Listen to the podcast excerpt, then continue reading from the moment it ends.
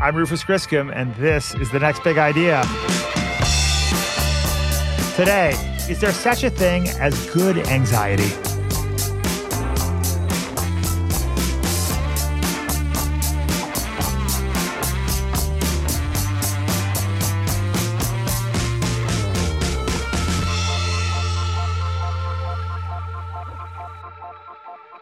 Tell me if this sounds familiar.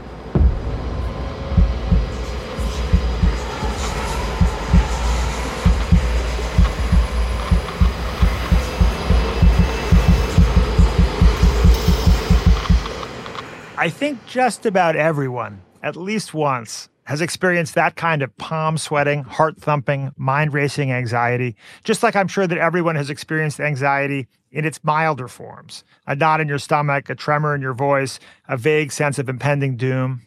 It's no wonder then that most of us have concluded that anxiety is bad news, but not Wendy Suzuki. A few years ago, Wendy, who's a professor of psychology and neuroscience at NYU, noticed that there seemed to be an anxiety crisis among her students. She decided to figure out why, and as she dug into the research, she came to a startling conclusion. Everyone was always talking about avoiding anxiety or getting rid of it altogether. And sure, that makes sense when you consider that anxiety, in its most extreme form, can be absolutely debilitating. But our brains didn't develop their anxious tendencies for the sole purpose of making us miserable. Anxiety, Wendy says, is actually essential to our survival. It's the mechanism our brains developed for detecting threats. It causes us to pay attention, analyze the danger we perceive, and decide if we're going to fight, flee, or freeze. From the perspective of a hunter gatherer, anxiety was a good thing. It forced them to perk up and figure out if that twig snap they just heard was caused by a harmless squirrel or a menacing tiger.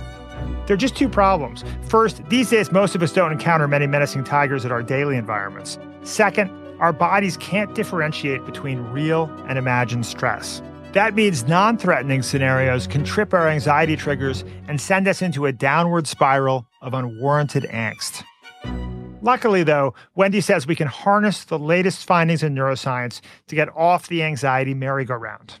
In her new book, Good Anxiety Harnessing the Power of the Most Misunderstood Emotion, Wendy writes Anxiety really does work like a form of energy.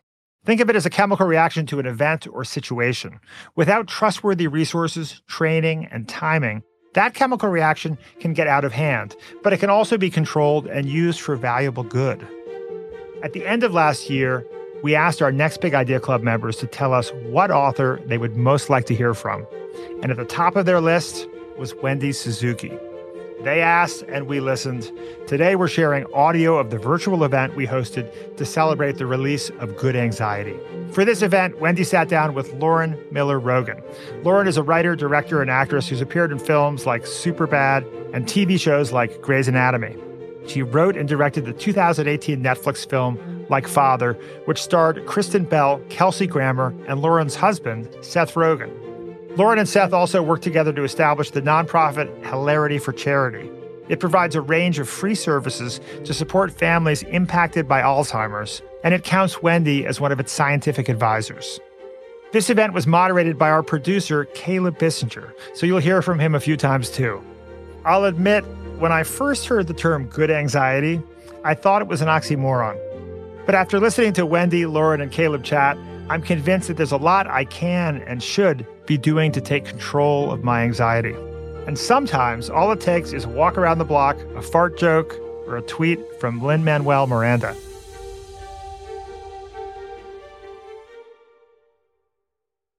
The LinkedIn Podcast Network is sponsored by TIAA. TIAA makes you a retirement promise, a promise of a guaranteed retirement paycheck for life. Learn more at TIAA.org backslash promises pay off.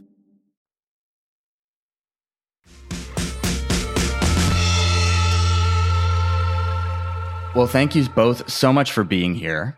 I want to start by saying, you know, I think most of us, we've been sort of acculturated into this view that anxiety is inherently bad and that when we feel anxious or worried, it's actually a moral failure on our part, that somehow we have failed to, to summon the resolve or the willpower or the strength to keep our worries at bay. And one of the things I found so uplifting about your book, Wendy, is that you say 90% of people experience some kind of anxiety on a regular basis. And so, my first question for both of you is what are you two feeling anxious about today? I'll go first. I'm applying for a big job and I'm nervous for my interview. So, I'm anxious. I don't know exactly what I'm going to say. So, very common thing. Um, the bigger the position, the more the anxiety. So that's that's what's on my mind today. That's a good one. On my mind is a call I have right after this uh, with a studio. I'm writing a script for Netflix, and it's a call about a script that I'm writing and uh, notes on the next draft, yada yada. and um, I will give them some of my thoughts, and that's always a little scary. So I have anxiety about that uh, at the moment. Etsy, everybody has it. I said 90%. We, we covered our, our stat here. Yeah. Well, I'm not anxious at all. So oh, I'm you're not. Uh, oh, good. Come on. No, I was. So I'm so anxious to be here. I'm so anxious to be here and not to make a fool of myself. You know, Wendy, something I was thinking as I was reading the book is something that we're hearing all the time now in the news is it's sort of time for us to learn to live with COVID, right? We've entered the endemic phase of the pandemic where we recognize that we cannot eradicate COVID, mm-hmm. but that we have these incredible tools. We have vaccines, we have boosters, we have social initiatives, we have rapid tests, we have antivirals. We can use these mm-hmm. to help sort of mitigate the risk and avoid the worst possible outcomes. Yes. And it struck me that that is actually sort of an analogy for how you think about anxiety, which is that we can't eradicate anxiety. And in fact, we may not want to eradicate anxiety. There are things about it that we can use to really motivate ourselves. But what we can do is rely on neuroscientific tools to get a grasp over our anxiety and to not let it control us. What, what do you think? Is that a good analogy? Is that, am I off base here? No, no, that, that is a, a great way to think about it. We want to use the science as much as we can to understand what it is Anxiety is a natural human emotion. You're right. We're never going to get rid of it. How are we going to use it? And the whole book is both an invitation to say, Hey, you know, everybody has anxiety. There's no shame, even though I know many people carry shame around anxiety. Um, but so many people have it. It is a natural human emotion. And what I try to do to normalize anxiety is show you the gifts or superpowers that come from it. And I know we're going to start talking about that a little bit later with Lauren. Amazing. I'm, I'm so excited to dive in. Um, I thought maybe actually we could start with why you chose anxiety. You know, I became familiar with you through your previous work about exercise yeah. in the brain, and, and we'll touch on that a bit later if we have mm-hmm. time. But how did this, you know, idea to focus on anxiety, good anxiety, how did it begin? Yeah. So most people think, oh, you must have started writing right as the pandemic started because, you know, maybe you were anxious. And the fact is that we finished the first draft of this book before the pandemic started. And I wanted to focus on anxiety because I had noticed increased levels of anxiety in my NYU students. It's not just NYU, but anxiety levels in college students in general had been going up. This is a, a well described uh, fact. And then I realized actually it's not just the students, it's my friends, my colleagues, myself, if I was being honest. And I thought this is something that everybody's kind of carrying around their neck. I wanted to dive in. I wanted to try and understand it deeper. So that's why I originally dove into anxiety and then the pandemic hit. And so talk about the right topic for the right time. Um, because these tools and getting that anxiety level down is more important than ever uh, because, of course, anxiety levels overall, clinical levels, everyday anxiety levels just went up, shot up um, when the pandemic started. How can anxiety, because, you know, when I got your book and the cover and I read the back and, you know, and I know you yeah. and your work, whatever, and I was like, well, yeah. you know, I have anxiety and dealt with anxiety and, and, and depression. And um, over the years and different issues or whatever. And I'm like, yeah. well, how can it be good? And you know, and you you made it the title. So yes. tell us. So here's the 30 second answer. Why is anxiety good? Anxiety is good because from an evolutionary perspective, anxiety and that underlying physiological stress response that we're all too familiar with evolved over the last 2.5 million years to protect us. It's in fact critical for our survival. So think about a, um, a woman 2.5 million years ago with, with a little baby and uh, there's a little twig that cracks. Well, that could be a lion, that could be a tiger, that could be a bear. She immediately gets anxious. Uh, she, her, her physiological response shunts blood to her uh, muscles so that she could either run away or fight, that is, survive. Today, we don't have very many lions and tigers and bears attacking us, but instead we have the news feed. We have social media. We have uh, the threat of global warming. And of course, we have the pandemic. Those are not bodily dangers to us, but the fact is that we respond in the same way, which means that that response that was protective is now just over the top. In our society, our anxiety level have just gone way overboard. And so the big part of the book is learning based on science how to turn those anxiety levels down. So I don't know whether you use this, Lauren, but my go-to approach is really an activation of your de-stressing part of your nervous system. Did you know that you had a de-stressing part of your nervous system? Everybody knows about fight or flight. Did you know about rest and digest? It's it's the de-stressing part. It's it's the parasympathetic nervous system. And while that fight or flight increases your heart rate, increases respiration, and shunts blood to your muscles, rest and digest decreases your heart rate, it decreases your respiration, and it shunts blood back to your digestion and reproductive organs just in time for Sunday brunch. So you can really digest that beautiful meal. So how do you activate that? Everybody should be saying, well, let me activate that. The best way to activate that is to breathe deeply. Imagine monks for the last thousands of years. They didn't know the term parasympathetic nervous system, but they knew that deep, long breathing brought them into calm, brought them into focus.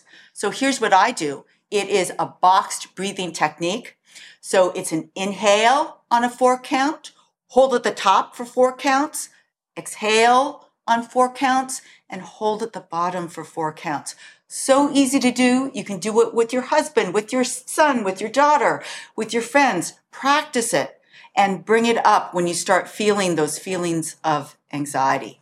I love that. I've actually so, you know, many years, my therapist and other doctors and brain health experts like yourself have been like, yeah, yeah, meditation practice. Are you meditating? Are you meditating? And I've stopped and started and begun again mm-hmm. many times over. Yes. And I've begun again uh, four weeks ago. And I, am happy to say I'm, I'm, I think I'm, I think today's day like 17 in a row or something like that. Great. So, so going well. And, you know, and it's frustrating to admit these things, but it helps and it yes. does. And, yeah. And, training my brain, you know, to like you said, have a breathing practice or mm-hmm. just literally do the work to bring yourself back to a baseline, yes, breath, an object, whatever it is. Um, and as a mm-hmm. writer, I experience a lot of anxiety around my chosen profession and it's my chosen profession i wouldn't want to do anything else yeah but i have so much anxiety when i sit down at the computer mm-hmm. to work on a script and i have something that i've been working on for so long and it's so overdue and it's so stressful. And I was listening to your book the other day when I had to work on it. Uh, this was last week. And I was like, uh-huh. listening to your book and I was like, all right, before when I pull up the document, instead of being like, I don't want to do this, I'm so stressed out. I won't think of any ideas. How will I answer these notes? These notes are not good. I'm not going to be able to do it. I took a breath and I summoned what was inside me, which is I'm a good writer. Yeah. I could do this. Also, I like writing. Mm. Reminded myself that I don't want to be doing anything else. How lucky mm. am I to do this? And it really like yeah. lowered the anxiety I had about sitting down to do that work. And so it really did feel very practical to do yeah. that. Um, I mean, you have a lot of amazing tools that you mention in the book, like how to worry well. I think mm-hmm. is something you know. It all goes back to it being your superpower, which I love, by the way. Yeah, um, it's so important to know how to do that. You know, if I'm yeah. a person naturally has some anxiety and has depression, that that's okay. Those I can use those tools in a good way, and I love that about your book. So, okay, tell us how do how do we worry well? well, you just gave a beautiful example of how to approach worrying well. What you did was the classic mindset shift instead of, oh, I suck. I, I'm never going to do this. Like, you rock. Lauren Miller Rogen, you are an amazing writer. Um, somebody, I was on another podcast and somebody said, What if you talk to yourself like you talk to your dog? Aren't you a good dog? Oh my God, you're so amazing. It's like, I love that idea. Um, and, and that's, that's really what it is. Can you shift your inner dialogue? And I am embarrassed and shocked to, to realize how negative I am. And what a meanie I am to myself. Uh. And d- does that help or hurt my anxiety? Well, it causes my anxiety, but it's a very ingrained habit. You have to get in the habit of just observing that. And as you did, instead of saying those things uh, uh that are negative towards your writing, switch that up. You are an excellent writer. You love writing. Go into it with that mindset. Be your own best coach. And, and everybody's had coaches. You don't have to have gone to expensive, you know, executive coaches. You know, your, your aunt or uncle, whoever was that person that always encouraged you and saw what was so good and powerful in you, can you give that to yourself a little bit? That will go such a long way. Yeah. I, have always been the kind of person who's maybe said some pretty unkind things to myself mm. um, over the years. And I have a good friend who's been my friend since I was eight years old. I can remember being like a young teenager, even before then, and she would make me stand. She would like grab my shoulders and put me in front of a mirror, and she'd be like, "Say something nice about yourself. Say something nice. Compliment yourself." and you know, and it's so funny to think about, but like but those were literally like physical moments to yeah. to knock me out of whatever I was cycling through or whatever you know emotional treadmill I was on at the moment probably about some boy or something mm. and like you know and and it helped um you know I just love the like worrying well and joy conditioning these things are really they feel practical and I yes. think can it can feel really daunting to be like i'm anxious I, am depressed where do we even begin yeah um, and you make it very practical in your book which i think is so helpful yeah well joy conditioning is my favorite nerdy uh, tool for how to worry well. I'm so proud of this one. I thought of it all by myself and it's really, um, it originated in my, my, you know, my career long study of how memory works. And so here's the thing. We have different memory systems in our brain. And in fact, we have one specialized for all those negative uh, memories, negative emotions, uh, centered on a structure called the amygdala. And what the amygdala does for us is called fear conditioning. So, for example, when I lived in Washington, D.C., my apartment was burgled. And I walked around the corner on a Sunday afternoon coming home, and I still can picture the door um, uh, crowbarred open it was oh, it was open. You can tell the crowbar mark right. was there. And for the rest of the time I lived there, every time I came around that same corner that I did every single day, I would have this memory. That is fear conditioning. And it's it's protective, kind of like anxiety. It's like, okay, be be careful, this this could happen. And so that happens, and we carry around all these examples of fear conditioning that happens in our normal life. Well, I thought, how come we don't have something, some memory that automatically happens when something good happens? And we don't. But because I know how that kind of memory works, I came up with this tool. It's called joy conditioning. And here's how it works. All you have to do is go and think about one of the happiest, most joyful, funniest memories in your life. First of all, this should make you realize, oh my God, I never think about my joyous memories in my life. How come, how come I don't do that, right? How come that's not a thing? I lie awake at three in the morning, sweating, thinking about all the fun I've had. Yeah, exactly. Just keeping who, who does that, right? And so that that exercise in itself is great. And so think about that, that funny time that you had with your cousin or your friend, sit standing in front of a mirror when she says, you know, say something good about yourself. And um, the more you bring up, that's called an episodic memory, and it's dependent on a brain structure called the hippocampus. The hippocampus puts together the who, what, where, and when, but also those emotions associated with it. And the thing about those kinds of memories is the more you bring it up, the stronger that episode becomes, including those good feelings of joy or happiness. And so if you practice that at three in the morning, you do think through the funniest, tonight's my funny memories. That will just, uh, you know, your brain is going to respond. You're going to have those same kinds of emotions. And so this is not something that you can necessarily do in the midst of an anxiety attack, but it's something that you can do in the background instead of worrying about something that is not, you know, deep anxiety. Why don't you get into the practice of bringing up these wonderful memories and playing with them? And once I've done this regularly and it's like you recall all the best parts of your life. It's like, how come I didn't relive this before? So thank you for bringing that up. That is, that is what, that is my favorite tool, I'll say, in, in the whole toolbox. I love that. Um, you said something that reminded me, and I, I want to make sure we cover, you know, obviously joy conditioning is, is really important, but, you know, as you said, like, you know, sometimes in a certain moment, that's not necessarily possible. Yeah. Um, last year I was, supposed to direct a movie and worked on it for many, many months. And then one day, out of nowhere, it was no longer, and it was a bit traumatic. And it it was uh, was honestly really knocked me into a place for a good, healthy couple of months, mm. and it was pretty upsetting.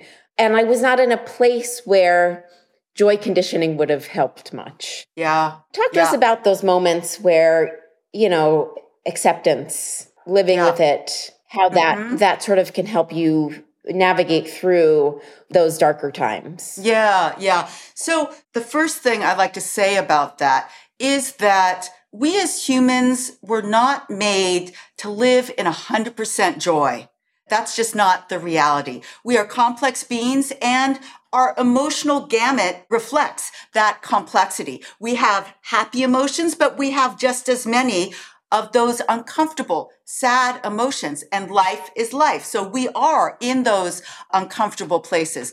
And part of the wisdom that I try and share in this book is that it's okay to be in those places. Do not think that you need to be Instagram happy, at, you know, the moment after this difficult thing happens. One of the, actually the event that made this book what it is was a very, very difficult event in my life that happened in the middle of writing this book on anxiety. So I, am deep into it and looking at the science and coming up with these tools. And I had this horrible double whammy of my father and my younger brother both passing away of unexpected heart attacks within three months of each other. My brother was only 50 years old. Talk about this was grief. This was not, it went beyond anxiety. It was grief. I had to put the book down. I had to heal from that, just like you had to heal from the loss of the project. Everybody goes through those kinds of things. But what I realized is that I ended up appreciating those difficult emotions because you know what? That grief reflected the love. If I didn't have that grief, where would the love be? And that is how it comes up in these situations that most of us will experience during our lives. And I had this come to Jesus moment when I was recovering and I was doing a video workout. And the trainer said, you know, with great pain comes great wisdom. And I thought, oh my God, that's exactly what I needed to hear. I just had this great pain. But the wisdom was the reflection of the love and the much, much deeper appreciation that I have for my life and everybody that's left and everybody that helped me get through. And how did that change my book? It changed the book because I realized, well, anxiety isn't as deep a, a, a, sad event as, as loss of a family member, but it does come with very, very difficult, uncomfortable emotions. And if I could get wisdom out of this terrible event, what can I squeeze out of all the different kinds of anxieties that people experience? And that's how I came to the gifts or superpowers that do come from anxiety. So this book would not, it's, it's dedicated uh, to my father my brother. And the book would not have been the same if, if I didn't have this experience. Yeah, I, I, listened, mostly listened to the book. I read a little bit, but mostly listened to it. And I was on the elliptical when I read the chapter about, you know, that happening. Yes. And I, I gasped and my husband kept running in, what, are you okay? And I was like, oh, Yes, I'm okay. Yeah. That's a, a lot to handle in, in one period of time. But as you said, and I know this so well that from from great darkness can come light. And it's hard. You know, I think that one of the things my therapist told me when I was really in it was, you know, it was like a few weeks after it had happened. And I was just like, I just want to feel better. I don't want to feel so angry and I don't want to feel so sad. And she was like, You should be shooting this movie right now. How could you not feel that way? Yeah. It should be happening. You should be on set. And so I think that accepting these things and waiting, like you said, for the gift of, you know, from great struggle comes power. And I think that's um, such a tough thing to understand and be patient Yes. to find, but but is so powerful. The LinkedIn Podcast Network is sponsored by TIAA. In the last 100 years, we've seen financial markets swing, new currencies come and go, decades of savings lost in days, all showing that a retirement plan without a guarantee, quite simply, isn't enough. So, more than a retirement plan, TIAA makes you a retirement promise. A promise of a guaranteed retirement paycheck for life. A promise that pays off. Learn more at TIAA.org backslash promises pay off.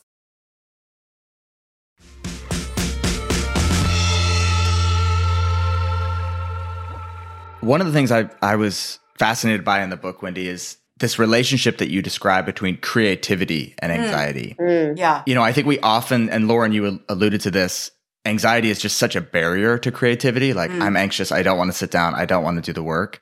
But Wendy, you not only say that we can use sort of creative problem solving to get a handle on our anxiety, but that in fact, anxiety itself can fuel creative impulses. Yeah. Can you talk a little bit about that Yeah. dynamic?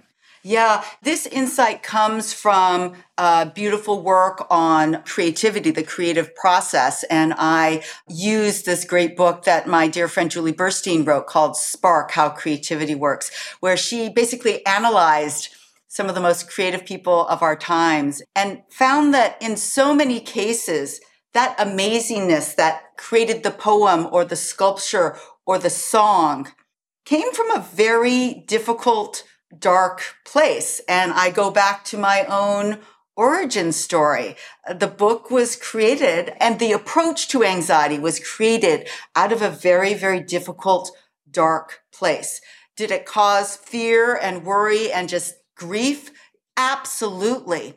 But in the end, that was the origin. And time after time, she talks about different artists uh, and how they use their, their difficult situations to come up with the solution. And I love the idea of everybody creative trying to write a script, trying to create a, a new program about anxiety.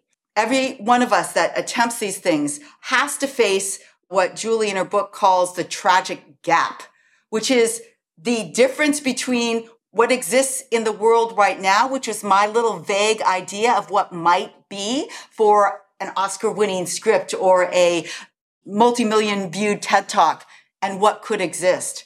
And that is a deep, dark, scary chasm that we've all dealt with. I look down that chasm every day. Yeah, yeah. So so do I. but you know on the other side of that chasm is that beautiful thing that you we all have this spark for i think i have an idea of something that i might do. It's it it doesn't exist right now.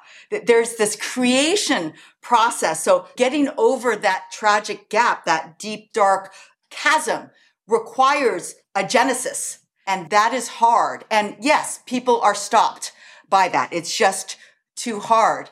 But just be inspired by what could be on the other side and all the people that did that. Maybe not on the first time or the second time, but maybe on the 10,000th time. And it is a part of the creative process. And there's no magic pill. I mean, I would take hundred of them if I if there's a creativity pill. There is none. And creativity and that process and getting over the tragic gap comes with fear. It comes with anxiety. Again, that you have to realize those are natural human emotions. And sometimes that, that can fuel you. That can get, inspire you to step off and fall and hurt yourself the first time. And then you get up again and you try it a second time because uh, you have a better idea. So that's how I get over my own tragic gap in when my page is blank and I have a, an article due in two weeks, which I do. So I'm with you. oh my God, two weeks. That's so much time. okay. Thank you. Yeah. I'll talk to myself in that way. Uh, I mean, you know, I couldn't help but think of a story in your book about, and I don't remember the person's name, but a young person who graduated from college and who was, you know, in a funk and living in his parents' basement. Ah, yeah. And basically his change was booking a flight to go work in Costa Rica, I want to Costa say. Costa Rica, yeah. Yeah.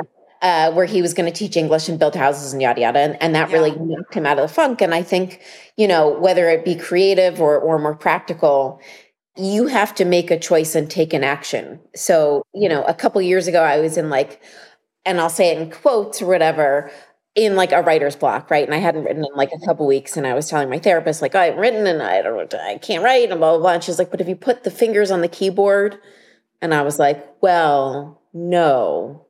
And so for me, I've never once actually sat in front of my computer with an open document and not typed something. hmm I think that the fear to open the document and put your fingers on the keyboard is what stops most people because if you do it, something will come out. It may not be the right thing. You may have to write 10 versions of it, Yeah. but you have to do it. And Yes. thinking about, and you can think about an idea to death Yeah. and it'll just stay in your head over and over and over again and until you actually try to do it but you have to make a choice like i mean just like anything we stay Yeah. stuck until we make the choice Yeah. to unstick whether it be creative emotional physical et cetera et cetera Yeah. And that's a beautiful description of one of the superpowers, one of my favorite superpowers in the book, which is the superpower of empathy that comes from your own particular form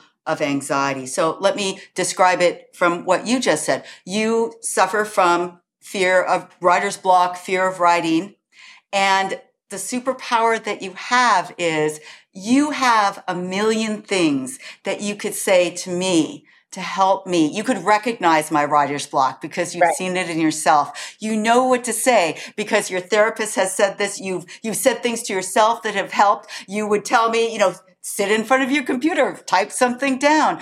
Yeah. You, this is a gift that you have because of your anxiety to help other people. And I love this one because in this day and age, we, there's nothing more that the world needs than more empathy and Yeah. especially more empathy that comes from your own particular form of anxiety. So that is your superpower. It's my superpower. It's everybody's superpower. love that Coming up after the break, why exercise is like a neurochemical bubble bath. Plus, what you can learn about managing your anxiety from Hamilton creator Lin-Manuel Miranda. We'll be right back.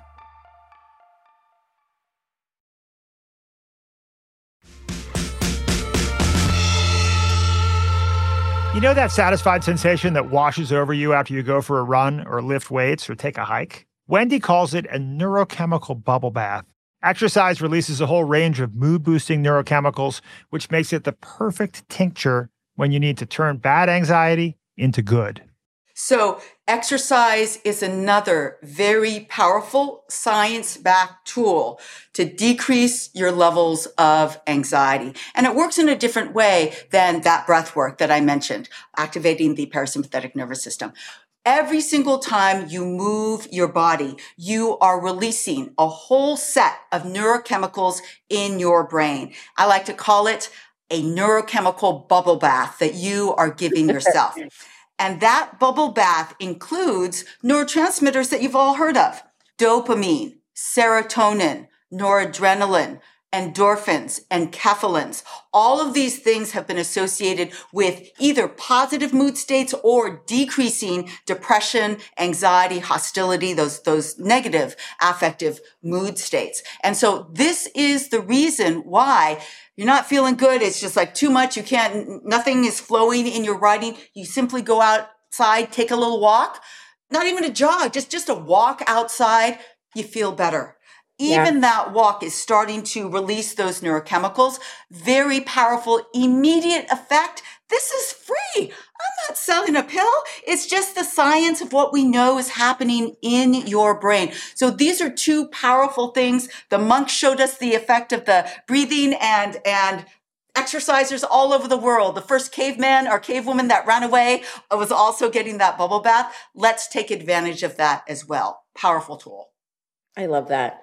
Um, can we talk about the Lin-Manuel Miranda tool? Of course. Um, it just seems like a fun one to bring up. I know he's everywhere uh, these days. Didn't know he'd be in the toolbox, but yes, yes, yes. People are often surprised to find Lin-Manuel Miranda in there. So here's how that happened. I was in the midst of writing the book and, and trying to come up with tools and uh, just thinking all the time, what, what else can I do? What, what am I using? A lot of these tools are the ones that I use myself. But this one came from a little trip I took to a bookstore and I pulled out this cute little book and it was a book full of tweets that Lin Manuel Miranda sends to himself in the morning and in the evening. also authored a book. Yeah. So, uh, good morning, good night, yeah. pep talks. Are these pep talks that you give yourself? Yes, yes. So I do this radical thing where I'm actually nice on Twitter. um, and tell I, us, I, where can we find you?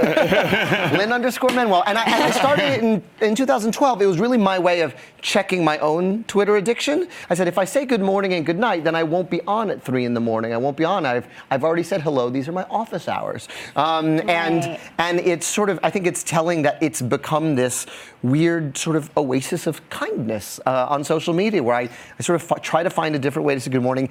Often it's me talking to myself. It's me being really sleepy and being like, oh, I'm going to be ver- on TV very early in the morning. So let me say something to wake myself up. And it, the more personal I get with it, I find the more it resonates with people. And so and so I thought, I love this idea. So the challenge is, can you tweet to yourself like Lin-Manuel Miranda? What would Lin-Manuel Miranda say to you if he were you? And um, I just love that idea because it's playful. You can do it with your friends. You can do it with your family. You know, it gets to the general category of laughter and humor, which is such a wonderful way to increase those positive emotions, decrease feelings of anxiety, depression. Well, uh, your husband uh, and all of his movies have been contributing to millions of people's, you know, positive mood states and decreased anxiety levels. All of those comedy movies, the stand-up specials that I, I binge watch sometimes, I have a favorite friend who I get to talk to tonight, actually, who is my funniest friend. And I always just FaceTime her when I need a little lift because she'll always say something silly and funny. And everybody has a friend like that. Either they can FaceTime or, or see face to face or mask to mask. Um, and so powerful tools. Okay, I will be straight. There are not as many neuroscience studies on laughter itself. I don't think it's serious enough for neuroscientists to do uh, randomized control studies on, but it is effective and it does increase serotonin and dopamine levels in your brain. So I recommend them. I love that. I was feeling grumpy the other morning. On the weekends, my husband and I lay in bed and watch television and you know, whatever. And I was just feeling grumpy. And, and just randomly, he found an amazing video on Twitter, whatever, of someone just falling down a number of times uh, while shooting a video. It was like a hockey thing, someone on ice skates. And it was amazing. And like, and I laughed so hard that I was like choking. And like, it does knock you out. Like, it really can, like, you know what I mean? Like someone like literally like smacking you in the face and being like, "Oh shit, yeah, okay, I feel yeah, okay, I'm better. I'm I'm not going down the spiral. Thanks for grabbing me before I got down there. It's, you know, again, something in us and uh, just like we forget to talk to ourselves like we were our own dogs, we forget to, you know, engage in in these things. And it's yeah. so easy to find things that you already know what makes you laugh. It's probably already in your Instagram or your Twitter feed. I know I love baby alpacas. That's that's my little thing. I love little videos. You can you can look at my Instagram feed. Lots of little videos of baby alpacas. Lots of baby alpacas. Oh my god, that's funny. That's niche. I like that. That's hilarious. I follow a lot lot of dogs, a lot of people falling down. I really get a lot of great joy from people falling down. I don't know what that says about me, but um, it really makes me laugh. That you like classic comedy. I mean, Charlie Chaplin, there's lots of, you know, history there. A good fart joke will get me every time. Um, so I'm mature that way, I guess. But, um, So, you know, the book is, I think, you know, useful on turning the volume down yes. on anxiety, right? So, yeah. what is the next step in the good anxiety program yeah. after one turns the volume down? Yeah. So, turning the volume down allows us not to be so reactive to everything that comes in. And it starts to allow this emotion of anxiety, which again is a natural human emotion, to be able to do its thing. What does anxiety do? It's not the thing that you just want to throw out the door. It is focusing your attention on what you're concerned about, whether it's a script or the job that you're uh, applying for, and um, just highlighting, okay, this is something important to me. Now, if you just think of it as just pointing out, this is important, let's not procrastinate here, let's do everything, that becomes very useful. And the value of turning that volume down is that you're able to see that in a more uh, with more perspective and use those uncomfortable emotions to just direct your attention and just to notice things instead of having it bring you down into this terrible spiral that will then take you a long time to recover from. Yeah. But the most important thing i think that turning the volume down does is that it opens up the door to be able to appreciate gifts or superpowers of anxiety, which I think, uh, again, it came from that origin story of the book that I talked about. And it's my favorite part of the book is the gifts or superpowers. Yeah. Yeah. I so agree with that. And I'm trying to learn how to use mine more. That's for sure. So it's, like I said, it's really helpful. And I'm going to give it to so many people because I, because I know so many people who have anxiety because everyone does because it's human. and I think that like honestly, like that's such an important takeaway is that like humans aren't built to be happy 100% of the time and yes. to feel perfect and light and airy. That's just not how we were designed. And learning how to navigate those different feelings, I think is, you know, is the work we have to do. So, yeah. you know, I yeah. think we're really lucky to have the tools that you give us in your book. So thank you. Thank you. Well, thank you both so much for taking time out of your busy days and good luck with your script notes call and good luck with your interview prep. It's been really wonderful to talk with both of you and to find ways that we can all be a little more patient with ourselves and a little more empathetic. And um, thank you. When in doubt, watch videos of people falling down. I guess that's right. Good lesson. Good lesson. Would you like to hear what Wendy thinks are the five biggest ideas from Good Anxiety? Download the Next Big Idea app and check out her book bite.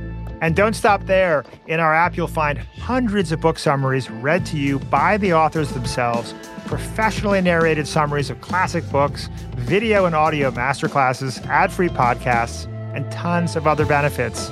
Everybody's doing it. Download the Next Big Idea app today. If you enjoyed this episode, please leave us a review and a five star rating. If you think we've earned it, we really appreciate it. Follow us on Apple Podcasts, Spotify, the Wondery app, the Next Big Idea app, or wherever you're listening right now. Many thanks to Wendy Suzuki and Lauren Miller Rogen. This episode was written and produced by Caleb Bissinger. Our executive producer was Michael Kavnat. Theme music by Costa Galanopoulos. Sound design by Jason Freeman. I'm your host, Rufus Griscom. See you next week.